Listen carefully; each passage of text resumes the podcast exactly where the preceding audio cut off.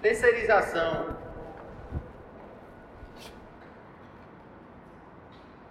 é um negócio assim, tipo,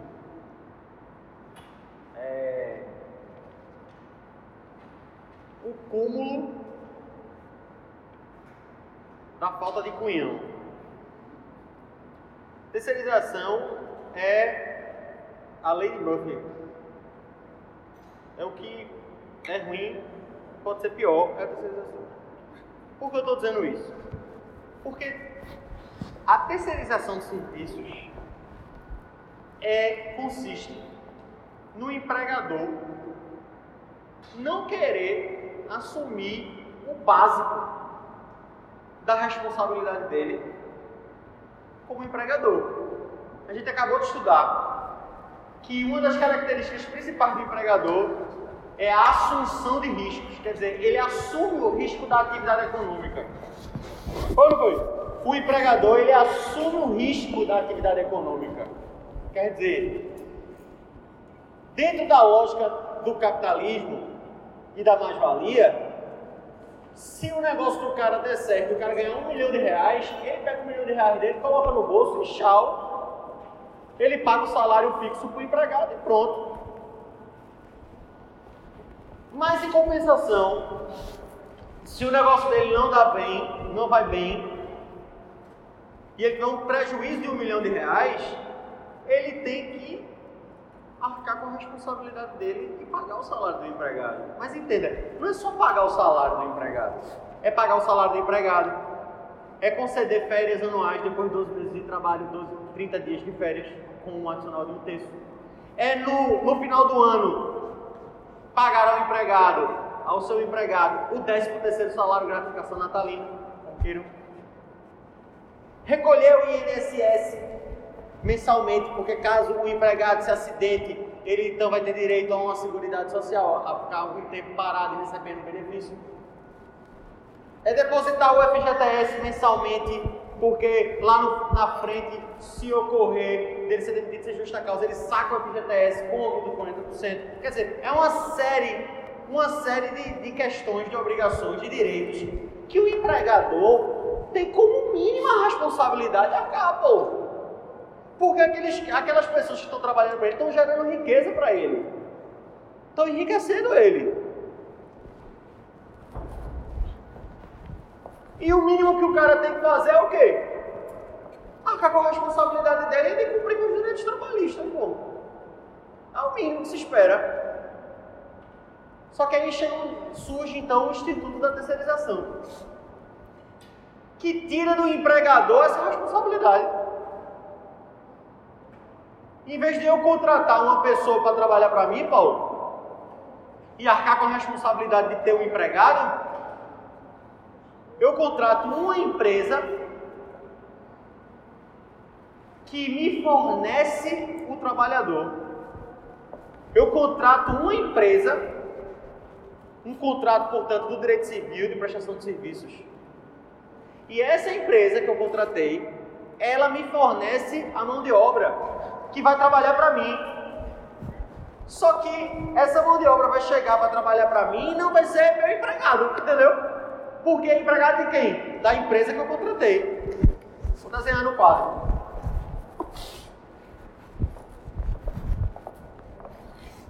Vou colocar um exemplo aqui para ficar um exemplo clássico. Ó, oh, Walmart, que agora não é mais bom preço, né? O Walmart, tem uma loja. Tem uma loja. Só que o Walmart precisa de segurança para trabalhar na loja. Por conta da questão da violência, ele precisa ter garantir a segurança dos clientes e do patrimônio daquela empresa. Só que ele não vai contratar o segurança, ele contrata quem? Ele contrata a Nordeste. Nordeste Segurança de Valores.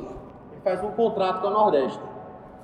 Um contrato de prestação de serviços. Um contrato de fornecimento de mão de obra.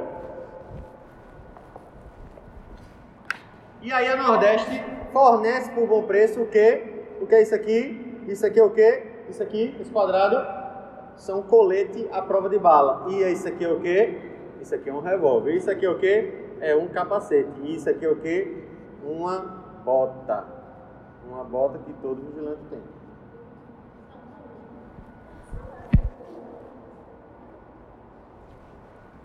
Esse cara aqui, esse cara aqui, ele tem um vínculo com a Nordeste. Que, que vínculo é esse? Vínculo empregatício. A CTPS dele está anotada aqui, ó. Ele é uma pessoa física que trabalha com pessoalidade, anonimidade e não eventualidade de subordinação para a Nordeste. Só que a Nordeste fez um contrato, um contrato com o Walmart para fornecer mão de obra. Então esse cara, embora seja empregado da Nordeste, ele não trabalha na Nordeste. Ele é encaminhado para o no Walmart. Passa o dia no Walmart. Ele é um trabalhador terceirizado.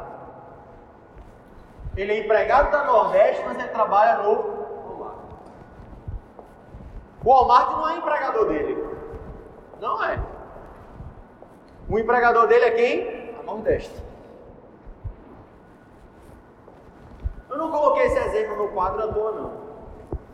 Eu coloquei esse exemplo no quadro por um motivo. Sabe qual foi o motivo? É que esse exemplo é o único exemplo, eu acho, que eu, Carlos, acho que a terceirização é viável. Nesse exemplo, eu acho que a terceirização é um bom caminho. É o único exemplo que eu acho que a terceirização funciona. Vou explicar por quê.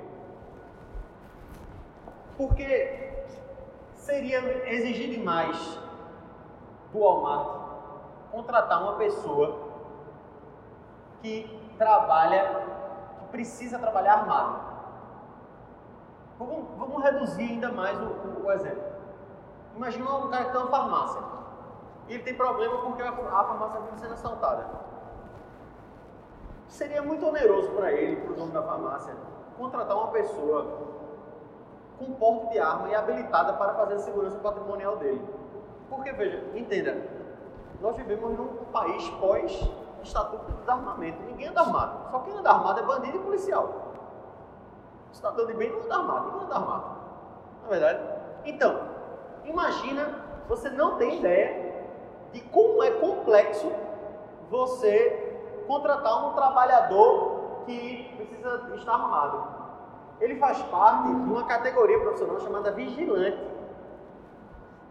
O cara tem que ter, ó, porte de arma, tem que ter munição. A munição é controlada pela Polícia Federal, o armamento é controlado pela Polícia Federal. O cara tem que fazer curso de reciclagem, tem que mostrar que está bem de cabeça, que está bem de visão, para poder ele se manter é, habilitado a estar portando arma de fogo no seu trabalho. Então, realmente seria muito oneroso, seria muito difícil para um, um, comerciante ter esse tipo de mão de obra e ele se responsabilizar por isso, entendeu? Então é muito mais fácil fazer o quê? Vá na Nordeste, na Sena, na Transval, seja lá, qualquer uma empresa dessa de segurança que tem expertise do negócio, que mantém, no caso da Nordeste, mantém um curso, um curso de vigilante. O cara vai lá faz o curso dá os tiros, acompanhado pela Polícia Federal, a munição está lá, o armamento, tudo. O cara, então o cara ele tem um acompanhamento. E a Nordeste fornece para o Walmart o cara pronto já lá, com colete à prova de bala, com munição, com tudo zerado. Então, nesse caso, e a lei, existe uma lei específica que trata disso, a terceirização parece fazer sentido. Porque não está combinando com precarização simplesmente aí. Tem uma lógica por trás. Lógica. Entenderam? Mas existem um milhão de outros exemplos que são terríveis. O mais famoso deles, bem recorrente, talvez alguém até tenha vivido isso, é o exemplo do Itaú, Unibanco e da Contax. Ou agora é que é LIC, né? Não dá o nome como é que funciona aqui? Aqui é o seguinte: o Itaú em vez de, ou qualquer banco, Santander, enfim, em vez de contratar um empregado seu, registrar para atender o telefone, para vender seguro, para fazer as operações bancárias, o que, é que ele faz? Ele contrata a LIC, ou a antiga Contax, que fornece a mão de obra para ele. Nesse caso, a pessoa nem vai para o Itaú, ela trabalha dentro dessa, dessa empresa chamada Contax, ou LIC, atendendo o telefone fazendo vendas. Atende o telefone dizendo assim: Itaú, bom dia. O que, é que o senhor quer? Não, quer saber meu saldo. O saldo do senhor é esse. O senhor quer comprar um seguro para proteger o seu cartão? O senhor quer fazer um investimento? Quer dizer, o serviço é bancário, totalmente bancário. Só que esse cara, ele não é bancário. Ele trabalha na LIC. Entenda aqui, agora que eu quero que você preste atenção, veja. Entenda. O cara da LIC, da Contax, ele é, ele é filiado a um sindicato chamado Sintel. Sindicato dos Operadores de Telecomunicações. O cara quer ter telefone. E esse, cara aqui do Itaú, ele é um bancário. A diferença é muito grande, pô. Esse cara aqui tem uma base salarial de mais ou menos uns 2 mil pontos. Esse cara aqui, a base dele é um salário mínimo, 945. Entendeu qual é o problema? O cara é bancário e ganha um salário mínimo. Enquanto que o bancário que tem o vínculo direto, ele ganha quase 2 mil contos de salário base, quer dizer, é, é tipo um salário mínimo, entendeu? Quando uma categoria profissional ajusta com outra categoria profissional um salário da categoria, aquele é o salário mínimo da categoria. O salário mínimo para o bancário é 945, é quase 2 mil reais. Por quê? Porque um sindicato forte que negociou coletivamente tem aquela base. Além disso, é hora extra para o bancário a partir da sexta hora já. Por quê? Está convencionado. Só que o cara que trabalha na LIC, ele não tem os benefícios do bancário. Por quê? Porque ele é um trabalhador terceirizado que está vinculado ao Sintel, ao Sindicato de Teleinformações e Telecomunicações. Entendeu qual é o problema? Esse cara ele não tem os direitos e as garantias de um bancário. Isso é o que a gente chama de precarização do trabalho. Porque ele é bancário, na real, de verdade, mas não tem as garantias de um bancário. Por isso que ele foi precarizado. Entendeu? Só que o assunto da aula de hoje a gente nem vai conseguir acabar hoje, porque ele ficou se tornou um pouco complexo. Porque as regras mudaram. Antes da lei de 2017, essa terceirização aqui era claramente ilícita. Porque havia uma regra que dizia assim: eu, em regra, só posso terceirizar a atividade meio. Não posso terceirizar a atividade fim. Isso quer dizer, um banco eu posso terceirizar a limpeza, eu posso terceirizar vigilância, mas eu não posso terceirizar o serviço do bancário propriamente, tipo a venda de produtos, o caixa, o gerente. Eu não posso terceirizar porque isso é atividade fim. O que quer dizer ser atividade fim? É atividade que está relacionada à, à função da empresa primordial, ao que ela vende, ao que ela presta de serviço.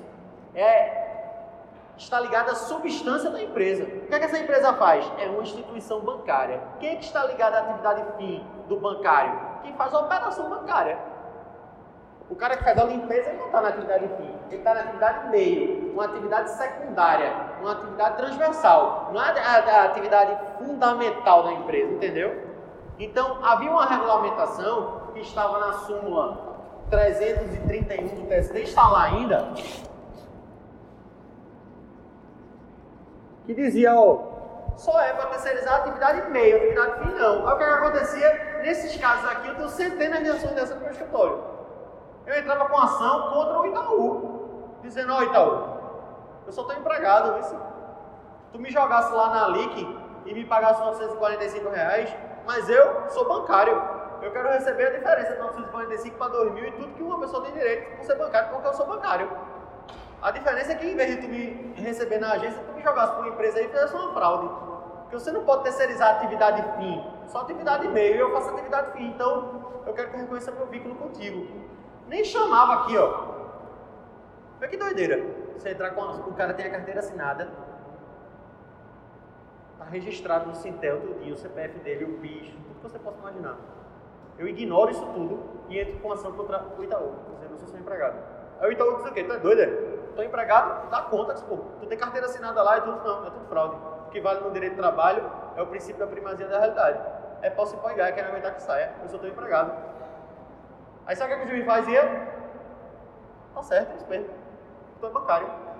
Reconheça aqui, anota a carteira do jeito certo e paga a diferença. Diga aí, não é lindo isso? Isso é mais bonito que uma tigela de açaí. Só que a lei nova autoriza a terceirização da atividade fim. Vai ver isso já já. Olha que quadro. Você precisa se acostumar com a terminologia. Quem é o Itaú aqui no caso? O Itaú é a tomadora de serviço. Quem é a Contax aqui? A LIC, a Nordeste? Quem é? É a fornecedora de mão de obra.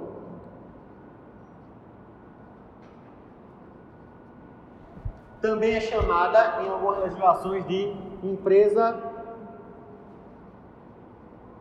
interposta,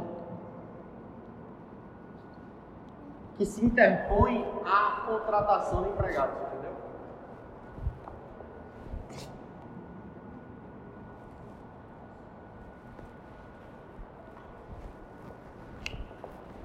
Você entendeu por que a terceirização é ruim agora? Você entendeu por que a terceirização não é uma coisa boa? Ela não é uma coisa boa porque ela tira a pessoa da sua filiação sindical, da sua categoria profissional e joga ela para uma categoria profissional de terceirizados. Sim, professor. Mas não existe uma categoria profissional aqui do pessoal de teleinformação, do Sintel, do sindicato de telemarketing. Não existe ele no, no sindicato organizado? É, velho, é. Só que eles não têm a força dos bancários. Ele não tem o nível salarial dos bancários. Ele não tem as garantias dos bancários. Não é à toa que no final dos anos 80, no início dos anos 90, havia um milhão de bancários no Brasil. 900 e poucos mil no Brasil inteiro. Hoje em dia, sabe quantos bancários tem no Brasil? 400 mil. Por quê? Porque a categoria se esvaziou, porque os bancos foram terceirizando, entendeu? Foram terceirizando, foram, foram descontratando os seus empregados e aumentando os contratos com as empresas terceirizadas, que começaram a fornecer mão de obra. Então o banco não precisa mais contratar gente para atender telefone, porque ele contrata a Contax. Entendeu? E isso é ruim para a categoria? Péssimo, porque enfraquece. Enfraquece a categoria. Antigamente, quando os bancários faziam greve, a vida de todo mundo parava. Vocês têm noção? São dois motivos que a categoria dos bancários, especificamente, se enfraqueceu. Primeiro é a questão da terceirização. Segundo é o desenvolvimento tecnológico. Paulo, quando o banco fazia greve, sabe o que acontecia? Você não fazia nada. Por quê? Fechou a agência, você não fazia depósito, você não sacava dinheiro, você não pagava conta, não compensava cheque, que era um negócio que se utilizava muito. Era um caos. Agora, quando o banco entra de greve, acontece o quê? Nada. Internet banking, celular, você resolve tudo. Então a categoria não tem a força que tinha no passado. Entendeu qual é a questão? E a terceirização só vai prejudicar isso. Eu queria que você entendesse inicialmente isso, porque é uma falta de responsabilidade com o outro. É eu ter uma pessoa trabalhando para mim e não querer me responsabilizar por ela. Sim, professor. E aí, como é que fica? A gente vai fazer da, da seguinte forma esse estudo sobre terceirização. primeiro a gente vai estudar como era. E depois a gente vai estudar como é. Certo? Vamos fazer uma geral de como era e depois como é. A mudança é muito recente. Para a gente entender como é que funciona o Instituto da Terceirização, a gente tem que ir para essa súmula aqui, ó. A súmula 331 do TST. Ela é a fonte da terceirização até a lei chegar, praticamente. A gente sabe que uma súmula, uma orientação jurisprudencial, Júlia, acorda mulher. A gente sabe que uma súmula não deveria normatizar nada, mas se viveu décadas com a súmula sendo o parâmetro principal no que diz respeito à terceirização de serviços, tá? Então vamos ler a súmula. Monitora. A senhora também. Súmula 331 do TST, tá na tela aí.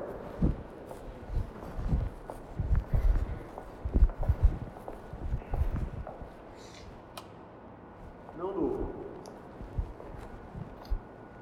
Contrato de prestação de serviços, legalidade. A contratação de trabalhadores por empresa interposta é ilegal, formando-se vínculo diretamente com o tomador do trabalho dos. É?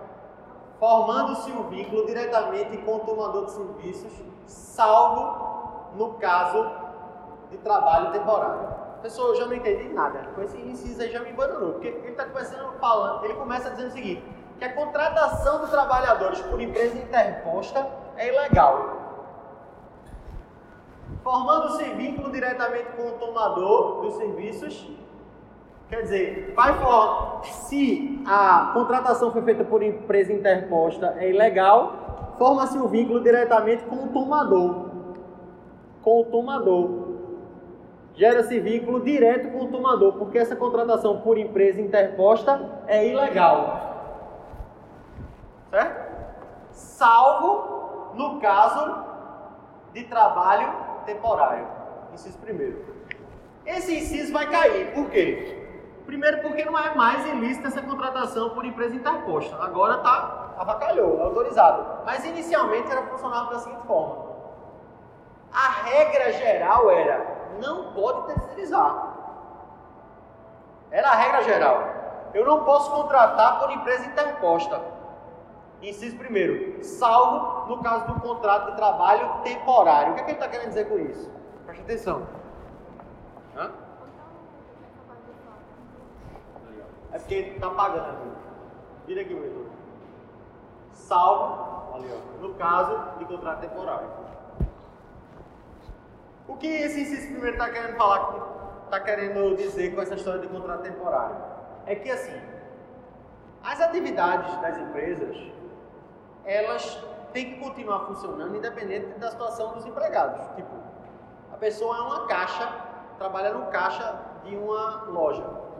Ficou grávida. Ela não vai ter que se ausentar? Vai. Porque ela vai ter no mínimo aí a licença maternidade dela de 120 dias. Quem que vai ficar no caixa no lugar dela? sempre se autorizou a empresa procurar uma outra empresa fornecedora de, de trabalhadores temporários e contratar essa empresa para ela fornecer essa mão de obra. Sempre foi possível isso. Mas é trabalhador temporário. É aquele trabalhador que substitui outro. Ou trabalhador que trabalha por um período de acordo com a demanda. Tipo, no comércio se utiliza muito isso no final do ano se faz uma contratação de trabalhadores temporários para poder dar conta do acréscimo de serviço que tem no final do ano, por conta das vendas do Natal. Uma empresa de chocolate pode contratar trabalhadores temporários para fazer os ovos de Páscoa no período da Páscoa. Então, sempre foi possível, sempre existiu empresas fornecedoras de, de força de trabalho temporária. Mas entenda, isso só era permitido no caso de trabalho temporário. Quando eu estava precisando de uma pessoa por um período, ou quando eu estou, ainda hoje, quando eu estou precisando de uma pessoa para cobrir um certo período, porque tem um acréscimo das vendas, ou eu preciso contratar uma pessoa para substituir alguém que está doente, que está grávida, eu posso procurar uma empresa fornecedora de mão de obra de trabalho temporário e dizer, ó, oh, estou precisando de três funcionários, estou precisando de quatro pessoas para poder é, trabalhar aqui por um período X, dois, três meses. Aí eu faço esse contrato com essa empresa de trabalho temporário e ela fornece essa mão de obra terceirizada para mim. Mas aí até aí tudo bem. Por quê? Eu estou substituindo o pessoal. E a lei que regula a empresa que fornece trabalho, trabalhador temporário, ela é uma lei interessante, porque ela diz assim, ó, vê, eu mando o trabalhador temporário para você, você fica com ele, e se você quiser depois contratar ele, ele vai ser contratado por você. Eu tenho que abrir mão dele, entendeu? Porque ele não é meu empregado. Olha aqui pro quadro. Olha pro quadro se perder. Aqui é o Itaú. Aqui não é mais conta. Isso aqui é uma empresa. Empresa de trabalho temporário, ETT. Eu preciso de pessoas aqui, eu preciso de cinco empregados. Aí o Itaú vai lá nessa ETT, nessa empresa de trabalho temporário, e pede cinco pessoas. Essas cinco pessoas vão trabalhar no Itaú. Depois de três meses, que era o tempo que estava previsto, o Itaú pode contratar essas pessoas diretamente. Entendeu? Isso é bom porque movimento, o cara que era um temporário, que estava trabalhando nessa empresa, tinha um vínculo com essa empresa, agora saiu da empresa de trabalho temporário e conseguiu um emprego por prazo indeterminado no Itaú. Entendeu? Que é uma maneira de você colocar pessoas, inserir pessoas no mercado de trabalho. A gente sabe que é muito comum isso. A pessoa foi trabalhar numa empresa, numa loja, no comércio no final do ano, num contrato temporário e terminou ficando lá. Porque trabalhou, vendeu direitinho, o cara disse, pô, esse cara é um, cara, um bom trabalhador, vou deixar ele aqui. Entenderam? Então, o inciso primeiro da súmula está dizendo que eu não posso contratar, atenção, eu não posso contratar pessoas por empresa interposta. Não posso. A não ser que seja contrato de trabalho temporário, para preencher por um período, como eu estou explicando aqui. Entenderam? Esse inciso vai cair, vai ser cancelado mais cedo ou mais tarde, porque agora eu posso contratar por empresa interposta. Antigamente eu não podia, agora eu posso, a lei autorizou. A lei que autorizou é a lei de contrato temporário. Quando a gente fala de terceirização, na verdade a gente está falando de uma modificação que houve nessa lei que trata dos trabalhadores temporários. Foi ela que foi feito, foi nela em que se reformou para autorizar a terceirização da atividade? Indistintamente, diga.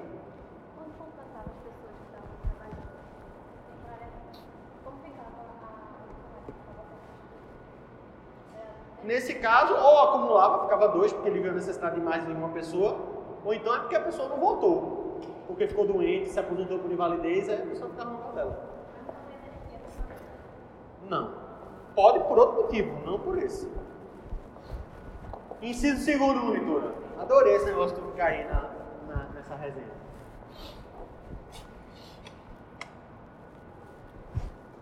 Não forma vínculo de emprego com o tomador. A contratação irregular de trabalhador, mediante empresa interposta, não gera vínculo de emprego com os órgãos da administração pública direta, indireta ou fundacional.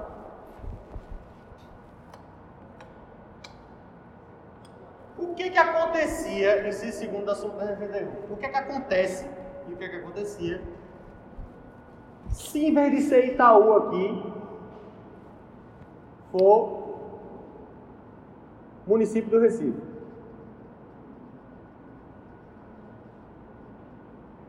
Contratou com segurança da Nordeste para prestar serviço no município. Pessoal, o município, o Estado ou a União contratou empregados por uma empresa interposta. Isso era irregular antes. E agora é regular. Mas o espírito do ensino segundo permanece. Ele está dizendo o seguinte, ó, nunca, nunca vai haver vínculo de emprego por uma, por uma irregularidade na terceirização com, a, com o órgão público. Por quê? Porque para a pessoa ter vínculo com a administração pública direta, indireta ou fundacional, o cara tem que fazer concurso público, pô. Entendeu? Nunca vai acontecer de uma terceirização feita troncha, errada, ilícita, sei lá o que for, gerar o vínculo do cara com a administração pública. Por quê? Porque ele não fez concurso. E depois da Constituição de 88, eu só posso ser ter vínculo com a administração pública direta e direta fundacional se eu fizer concurso público para cargo efetivo e passar do período do estágio probatório de três anos. É o único caminho, velho. Não tem outro. Por isso que você está estudando aqui. Porque eu quero fazer concurso público para um cargo de bacharel em direito. É por isso que eu estou aqui. Pronto. Você quer um, um, um vínculo com a administração pública que você só vai conseguir se você fizer um concurso. Ah, mas ele me contratou e foi ilícita a contratação. Eu trabalhei 10 anos naquela prefeitura lá.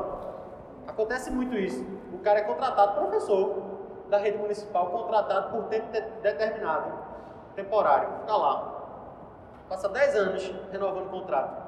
Nunca ele vai ser professor, a não ser que ele faça concurso público, com vínculo direto. Caixa Econômica Federal contrata aquelas empresas, Teledata, tele, Teleinformações, Telecocô, Telexixi, tele, tele um bocado de coisa lá, aí coloca para trabalhar na Caixa como analista de sistema, como técnico de informática. Aí a empresa quebra, some. Aí ele chega para o cara, contrata outra empresa para prestar o serviço e manda a empresa nova contratar a pessoa de novo. Quer dizer, a pessoa trabalha 10 anos na Caixa Econômica Federal, 10 anos, já teve na carteira dela cinco empresas diferentes e ela continua trabalhando no mesmo lugar com a mesma pessoa, na Caixa. Mas ela nunca vai ser empregada da Caixa. Por quê? Porque não fez concurso. Vocês estão entendendo o que eu estou dizendo? Agora veja que, que coisa bizarra acontece. Olha aqui. Aqui é a caixa. E aqui é o, o cara da tele alguma coisa. Vê só que negócio bizarro. O cara faz um concurso na caixa para ser analista de sistema. O salário do cara é 10 mil pontos. 10 mil reais. E tem um cara da terceirizada que está lá trabalhando há 10 anos e o salário do cara é 2 mil conto. Ele já passou por várias telas do mundo aí todinho, mas ele continua trabalhando no mesmo lugar, na Caixa Econômica. Ele trabalha aqui, ó. A mesa dele é essa aqui. Ele ganha 2 mil conto há 10 anos. Ele sabe tudo do sistema da Caixa. Ele ajudou a elaborar o sistema. Ele sabe como funciona. Ele sabe onde é o, a, a, a CPU. Ele sabe resolver todo tipo de problema. E ele ganha 2 mil conto. Aí tem um boy aqui na mesa do lado, que fez concurso semana passada, para o mesmo cargo dele. Não sabe nada, nada, nada, nada, nada, mas ele passou no concurso. O salário dele é 10 mil pontos. Ele vira para o cara que ganha 2 e diz: Ó, oh, como é que resolve aqui? Não, pô, tu vai fazer isso, isso, isso. O cara está 10 anos, pô. É que negócio bizarro. Tem um cara que trabalha há 10 anos e ganha 2 mil reais. E tem um boy que passou no concurso semana passada e ganha 10 mil para fazer a mesma coisa que ele, só que o cara não sabe nada, porque o cara está chegando agora. Sim, professor, mas o cara passou no concurso. O cara tem o método dele. É claro que tem. O que eu estou falando é do cara de cá, que faz a mesma coisa que ele e tem uma diferença brutal salarial. Por quê? E nunca esse cara vai ser analista de sistemas da Caixa. Por quê? Porque ele não fez concurso. Sim, professor, mas esse cara pode pedir equiparação salarial com o empregado da Caixa que ganha 10 mil e faz a mesma coisa que ele? Pode. Ele pode pedir equiparação salarial. Ele não vai pedir, porque se ele pedir, ele vai ser demitido. Mas ele pode pedir, ou quando ele for demitido por alguma razão, pedir os últimos cinco anos. Ele pode pedir equiparação para o cara, dizer, ó, oh, eu era terceirizado, mas era analista. E o cara do meu lado fazia a mesma coisa que eu, ganhava 10 mil, ganhava 2, eu quero ganhar 10 também. Ele pode pedir? Pode. O que ele não pode pedir, que o inciso segundo está dizendo, é vínculo direto, porque vínculo não vai ter. Vínculo só fazendo concurso. Pelo menos é assim desde a Constituição de 88. Isso é uma regra que está no artigo 41, eu acho, que é, da Constituição. A contratação irregular de trabalhador pode ser da prefeitura, pode ser é, do Estado, pode ser da União, mediante empresa interposta, não gera vínculo de emprego com os órgãos da administração pública direta, indireta ou fundacional. Eu acho tenho denunciado isso aqui, mas ninguém me ouve, não tenho moral, né? Eu não tenho moral. Eu sou apenas um rapaz latino-americano, sem dinheiro no bolso, sem parentes importantes vindo do interior. Como diria Benito de Paula. Ou é Belchior que fala isso? Ó, atenção. Era para vocês pagarem direito administrativo no quinto período, pô tipo, constitucional administrativo já, para vocês entenderem. Porque às vezes o cara fica falando aqui, administração pública direta indireta, não sei o que, não sei o nada é isso. O cara só vai pagar direito administrativo no nono período, agora parece que foi para o sétimo, devia ser logo no começo, porque é básico isso, pô. E também no quinto período todo mundo já quer fazer concurso. E todo concurso cai direito administrativo, tem que cair. Porque, tipo, é a regra do jogo, entendeu? Direito administrativo é a regra do jogo. Para tu trabalhar aqui é assim que funciona. Servidor público é isso. Tem que saber o que é direito administrativo. Inciso terceiro da súmula 331 do TST. Não forma vínculo de emprego com o tomador a contratação de serviços de vigilância e de conservação e limpeza, bem como de serviços especializados ligados à atividade meio do tomador, desde que inexistente pessoalidade e subordinação direta. Vê só, ele começou no inciso primeiro dizendo o seguinte: eu não posso contratar por empresa interposta. Eu não posso terceirizar. A regra é não pode terceirizar. Aí no inciso terceiro ele está dizendo, ó, mas se for vigilante ou se for alguém que trabalhe com asseio e conservação ou atividade em meio, pode, desde que não haja subordinação direta e pessoalidade. Primeiro, vigilante, foi o primeiro exemplo que eu dei. Você lembra que eu disse, ó, vigilante, está aí um exemplo que eu acho que pode terceirizar, que deveria poder. O legislador já tinha visto isso antes, já tinha dito, ó, no caso do vigilante, você pode contratar por empresa interposta, não tem problema. Porque vigilante realmente é uma atividade muito específica que requer, que demanda essa história de, de está armado e tal, então dá para contratar por empresa interposta, no primeiro caso. Segundo caso, gente que trabalha com asseio e conservação. O que é asseio?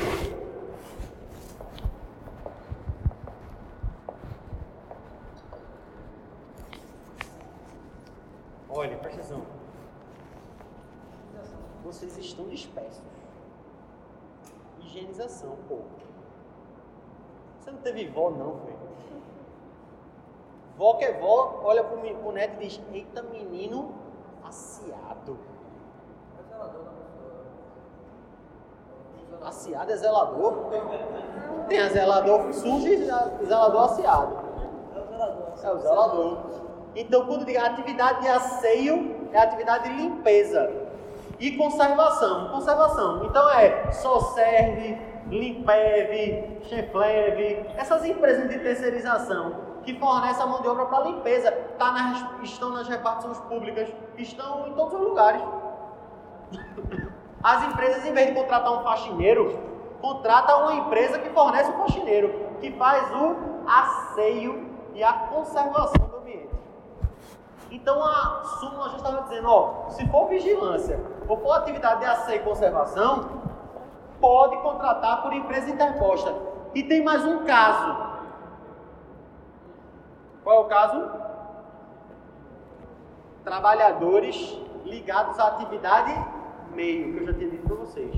Que não é da atividade fim, que é da atividade meio, atividade acessória, que não faz parte da, do objeto da empresa. Esse inciso, uma parte dele vai ter que ser reformulado. Por quê? Porque a nova legislação diz o quê? Que pode contratar por empresa interposta sim, que faça atividade meio, atividade fim, atividade do jeito que for. O banco que não poderia mais, não poderia contratar à época uma pessoa que atendesse telefone interpostamente ou através da Contax, agora pode. A lei autoriza agora. Então isso vai ter que mudar. Mas tem um detalhe aí no final do, desse inciso que eu quero que vocês prestem atenção aqui, ó. Eu posso contratar uma pessoa para ser vigilante, para trabalhar com asseio, conservação ou qualquer tipo de atividade em meio, sem que isso gere vínculo direto comigo. Salvo salvo se eu exercer subordinação direta e pessoalidade. Olha pro quadro. Itaú, Nordeste. Olha aqui pro quadro. Itaú, Nordeste, vigilante. Tem alguma coisa errada aqui? Pelo que a gente estudou até agora. Tem alguma coisa errada aqui no Itaú contratar o Nordeste para fornecer vigilante para vigiar a loja? Zero estresse. Está tudo dentro da súmula, está tudo certinho. É, Cria-se vínculo direto do empregado com o Itaú? Não. A súmula está dizendo que não. Porque foi uma contratação por empresa interposta, mas que era de vigilante, não tem problema, não vai gerar vínculo direto. Esse cara é empregado da Nordeste. Mas no final do inciso está dizendo o quê? Salvo se o tomador exercer subordinação direta e pessoalidade. Com quem? Com o seu empregado. Então, carro agora, monitorar. Carro agora é o que? Vigilante. Vigilante do Walmart. Né? Vigilante. Eu sou empregado de quem? Da Nordeste. Mas eu estou trabalhando aonde? Walmart. Eu sou empregado do Walmart? Não. Meu vínculo é com a Nordeste. Mas a súmula está dizendo o seguinte: que para que fique tudo bem, o Walmart não pode mandar em mim diretamente que me tratar com personalidade. Então hoje, hoje, eu não fui pro Walmart. Quem foi foi Gabi, a vigilante. Quando o Gabi chegou no Walmart para trabalhar, o gerente do Walmart disse: Cadê Carlos? Carlos hoje está na Vitarela, está no Carrefour, está em outro cliente da gente. Hoje eu mandei Gabi. Gabi é que vai ficar hoje aqui no posto. Aí o gerente do marketing disse, não, eu quero o Carlos. Mas por que tu quer Carlos? Não, porque o bicho estava educado da bexiga aí, todo mundo gosta dele. E a gente quer que Carlos fique vindo para aqui agora. Não quer que substitua por ninguém não, tem que ser Carlos. Fudeu.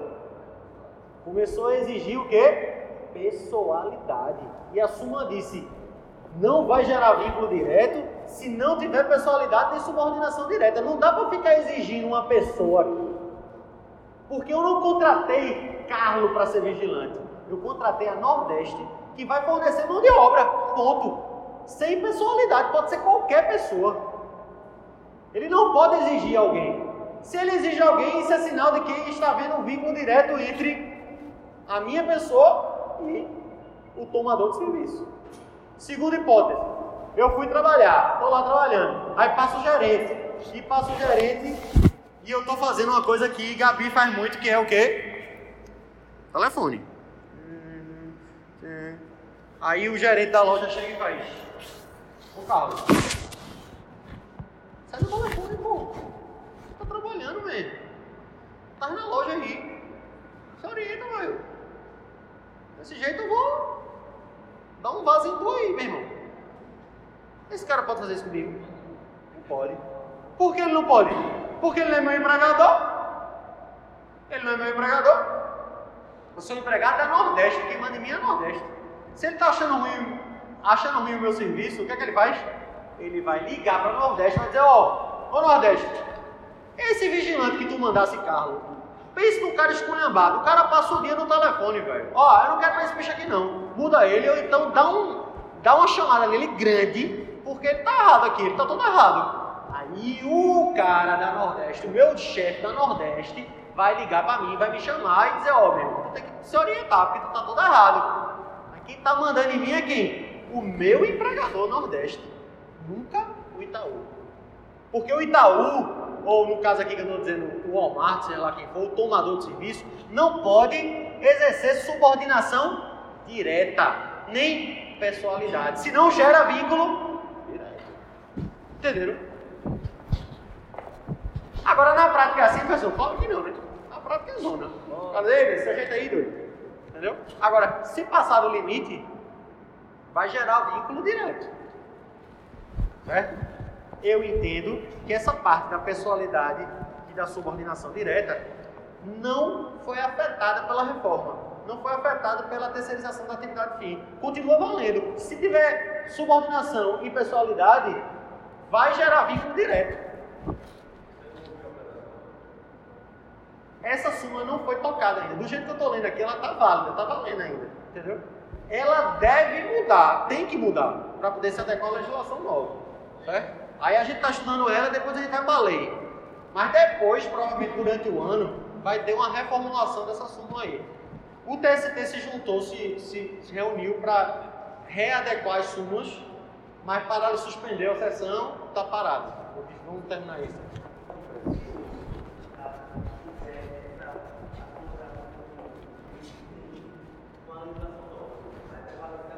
Vai. Vai. Vai. Agora veja. Veja como está complexo. Eu tive um caso vocês, vocês não me seguem, pô, no Instagram, vocês têm que me seguir para saber o que está acontecendo. Eu tive um caso semana passada de um cara do Itaú, Itaú Link, que o TST, eu perdi na eu ganhei na primeira instância, perdi na segunda, porque eu dizia que o cara era da conta, eu dizia que ele era empregado do Itaú?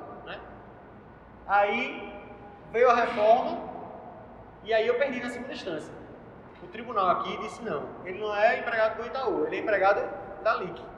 Inclusive a lei agora permite que a LIC terceirize, faça esse, esse trabalho de contratação por empresa interposta. Aí eu recorri de revista, mandei para Brasília, dizendo o quê? Nada disso. Essa terceirização continua sendo ilícita, essa lei é constitucional, entendeu? E, e além do mais, na época que a pessoa trabalhava, a regra era que não podia. Então tem que se aplicar a regra da, a regra da época, e não a regra nova para essa pessoa. Aí eu consegui. No TST, o ministro disse: tá certo, ele é empregado do Itaú. Isso foi uma contratação irregular. Ele seguiu a súmula semana passada, por conta da retroatividade. Cada caso, aí vai ter que se ver, entendeu? Mas a gente está vivendo né, realmente esse momento de incerteza. A gente tem que entender o cenário antigo e o cenário atual e interpretar. Pessoal ainda prova, mesma coisa. A gente está aqui, inciso Unigata. Quarto. Inciso quarto da súmula 331 do TST. O inadimplemento das obrigações trabalhistas.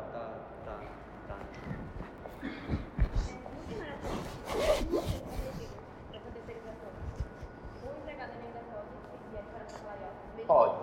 Pode. Pode. O que mudou basicamente foi a possibilidade de eu terceirizar indistintamente. Tipo, não precisa ser atividade meio, atividade fim, eu posso terceirizar tudo. Na real é isso que mudou. Substancialmente. O inadimplemento das obrigações trabalhistas por parte do empregador implica a responsabilidade subsidiária do tomador de serviços quanto aquelas obrigações, desde que haja participado da relação processual. Atenção aqui, ó. Desde que ele está dizendo que a responsabilidade do tomador de serviços é subsidiária, desde que ele, o tomador de serviço, tenha participado da relação processual e conste no título executivo judicial. Atenção, preste atenção. Primeiro, a responsabilidade do tomador do serviço, olha o quadro, a responsabilidade do tomador do serviço é subsidiária. O que isso quer dizer? Que esse cara aqui, o Itaú, vamos tirar o Itaú, porque o Itaú é um exemplo muito feio. Vamos botar aqui, vamos botar Walmart. Nordeste. Presta atenção. A responsabilidade do Walmart é subsidiária. O que isso quer dizer? Que o Walmart, ele não quis contratar esse vigilante. Ele optou por contratar a Nordeste que fornece o vigilante. Ele não anotou a carteira do, do empregado. Ele não recolheu o FGTS. Ele não pagou o 13 terceiro. Ele se livrou de toda a responsabilidade. Ele só paga aqui a fatura e pronto, chega o empregado prontinho para ele. O qual é o mínimo? O mínimo que esse cara pode ter de responsabilidade. O mínimo. É ele ter que pagar a Casa Nordeste não pague, porque ele se beneficiou da prestação de serviço. Então imagine que a Nordeste quebre e que não pague a rescisão contratual desse vigilante. Ele vai ficar vendo navios tendo trabalhado no Walmart? Claro que não, o Walmart vai pagar. Agora, o Walmart só paga se a Nordeste não pagar e se esgotarem os meios de execução contra a Nordeste. Ela não tem mais nada no nome dela. Aí, o Walmart assume, mas assume de forma subsidiária. Não é solidária. Ele só paga se o primeiro não pagar. E tem uma condição para ele pagar. Qual é a condição que a súmula está dizendo? ele tem que estar tá na sentença. Ele tem que estar tá com o nome dele no título executivo judicial. Tem que ter escrito lá: Almarte, você é responsável subsidiário. Se o juiz não disser isso na sentença, ele não vai pagar. Não dá para chamar ele depois, não. Porque ele tem que ter participado da relação processual, porque ele tem direito à legítima defesa dele. O cara tem que entrar com ação dizendo assim: eu trabalhei na Nordeste, prestando serviço no Walmart. A Nordeste não me pagou. Quero que a Nordeste me pague e caso ela não consiga pagar, que o Walmart me pague porque é responsável subsidiário. Isso está na petição inicial escrito. Eles chamam os dois. Ah, o Walmart se defende. E no final, na sentença, tem o nome do Walmart. Aí vai lá e executa Nordeste. Não conseguiu, o Walmart paga. Mas ele tem que estar no título executivo. Agora, ó, presta atenção. Entendeu? O Walmart vai se defender, dizendo o quê? Não, ele não foi meu empregado, não. Ele não trabalhou para mim, não. Esse cara, ele era da Nordeste, mas ele não trabalhava no Walmart, ele trabalhava na Vitarella, ele trabalhava é, no Carrefour, no Extra. Ele não trabalhava para mim, não. Ele nunca prestou serviço para mim, não. Ou então o Walmart pode dizer: esse cara está dizendo que trabalhou quatro anos e está pedindo quatro anos de que eu me responsabilize por quatro anos do contrato dele com a Nordeste. Só que desses quatro anos que ele trabalhou na Nordeste, ele só prestou serviço no Walmart por um ano. Então eu só devo um ano, entendeu? Porque o Walmart tem que se defender. Quer dizer, eu tenho três anos aí que eu não tenho nada a ver com isso, não. Eu só posso ter que pagar o ano que ele prestou serviço aqui na loja. Eu não vou pagar os quatro anos. Aí, esse empregado vai ter que provar que trabalhou os quatro anos no Walmart. Ou então ele vai chamar as outras empresas. Ele também trabalhou no Eixo, também trabalhou no Carrefour, ele está chamando as empresas todinha. Cada uma vai se responsabilizar pelo seu período. Certo? Inciso quinto. Não, eu vou pular para o sexto.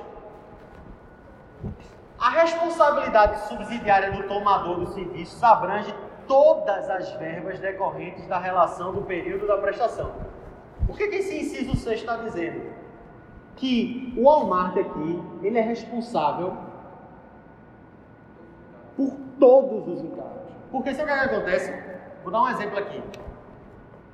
Esse cara diz que a Nordeste assediava ele moralmente. E ele quer uma indenização por dano moral, 20 mil reais de dano moral, porque o, o gerente dele da Nordeste era um cavalo batizado, chamava ele de burro, tabacudo, idiota tempo todo. Aí ele ganhou 20 mil conto de dano moral. Quando chegou a conta para o Walmart pagar, o que foi que o Walmart disse? Ixi, não tem nada a ver com isso não. É um dano, é um dano que o cara da Nordeste gerou nele, que eu não tenho nada a ver com isso. Eu tenho a ver pela suma, eu tenho responsabilidade, responsabilidade subsidiária por FGTS, por férias que não foram pagas, por salário atrasado. Agora, pelo dano que eu não gerei, eu tenho responsabilidade? Aí a súmula vem e diz: tem, miserável tem responsabilidade por tudo. Tudo que for dessa relação, tu vai ter que pagar, macho. É assim que funciona. É posse pôr e ganha, que não aguenta aqui isso é. Para terminar, inciso quinto. Da sua. Os integrantes da. Os entes integrantes da administração pública direta e indireta respondem subsidiariamente nas mesmas condições do item 4, caso evidenciada a sua conduta culposa no cumprimento das obrigações da Lei 8666. Essa Lei 8666 é a lei que trata de licitação, das licitações. Quando o Estado contrata, ele tem que contratar fazendo uma seleção pública, que é chamada licitação, para ver melhor preço, produto e tal. Especialmente na fiscalização, especialmente na fiscalização do cumprimento das obrigações contratuais e legais da prestadora de serviços como empregador. A aludida responsabilidade não decorre do mero inadimplemento das obrigações trabalhistas assumidas pela empresa regularmente contratada. Olha para o quadro para entender isso, porque você lendo isso, lendo, só lendo, não vai entender fácil. Vamos voltar aqui. Ainda dá para entender o que eu estou fazendo aqui? Já virou uma zona, né? Aqui, aqui é o que? Aqui é Itaú não, aqui é a prefeitura, aqui é o município.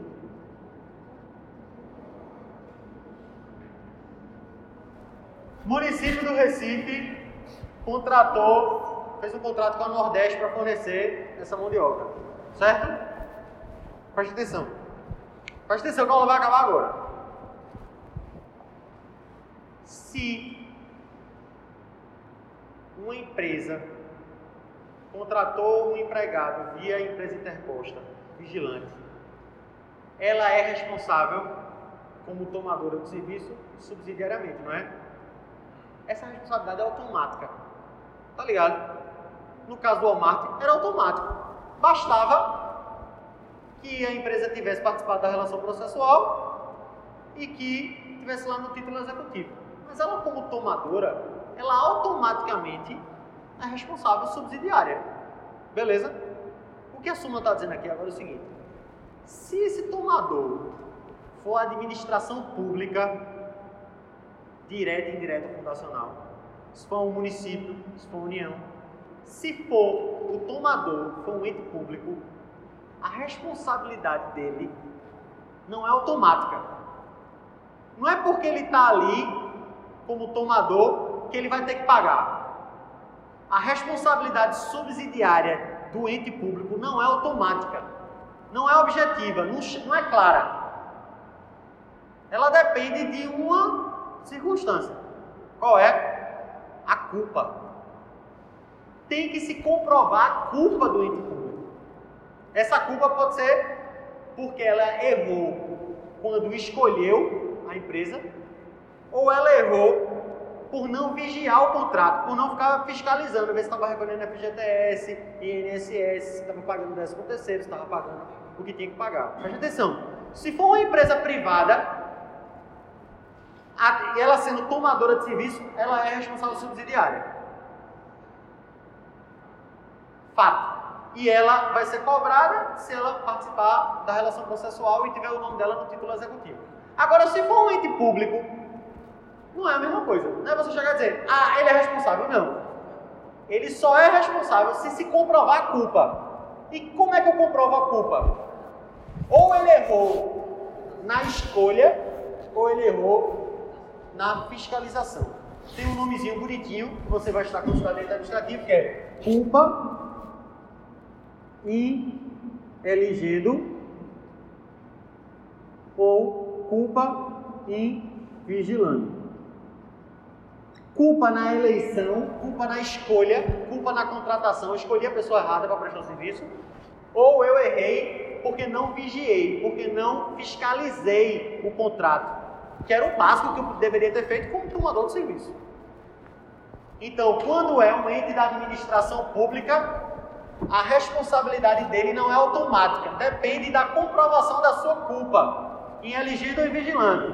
Para complicar só mais um pouquinho e acabar a aula, quando essa, esse inciso chegou aqui na súmula 331, gerou uma nova dúvida, que é a seguinte: tudo bem, se o ente público, para sua responsabilização, precisa comprovar a culpa, de quem é o ônus de provar a culpa do ente público?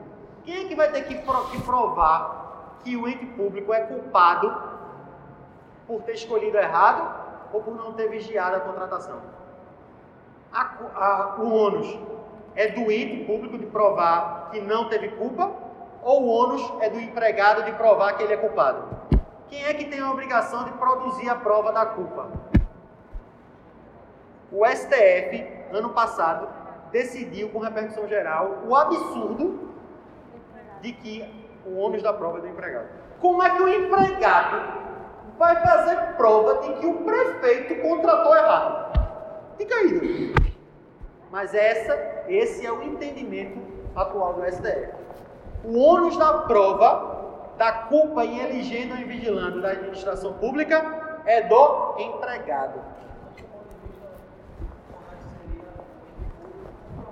Se o ente público tem esse privilégio de não ser responsabilizado automaticamente, que pelo menos ele tenha o ônus de dizer, ó, oh, eu fiz certo. Veja aí que eu agi corretamente. Porque o empregado hipossuficiente vai provar isso como, velho? Isso é contra a dignidade da pessoa humana, né? É contra a lógica.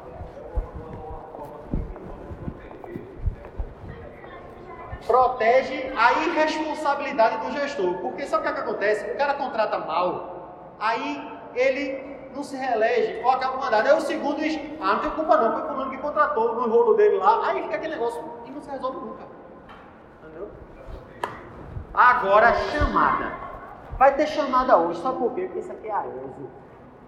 Isso aqui não é fachupe, facipe, isso aqui não é urinasal não. Aqui é aeso, é isso que está na tradição. Funéso, preleso. 50 anos. 50. Agora vai começar as comemorações de 50 anos da ESO.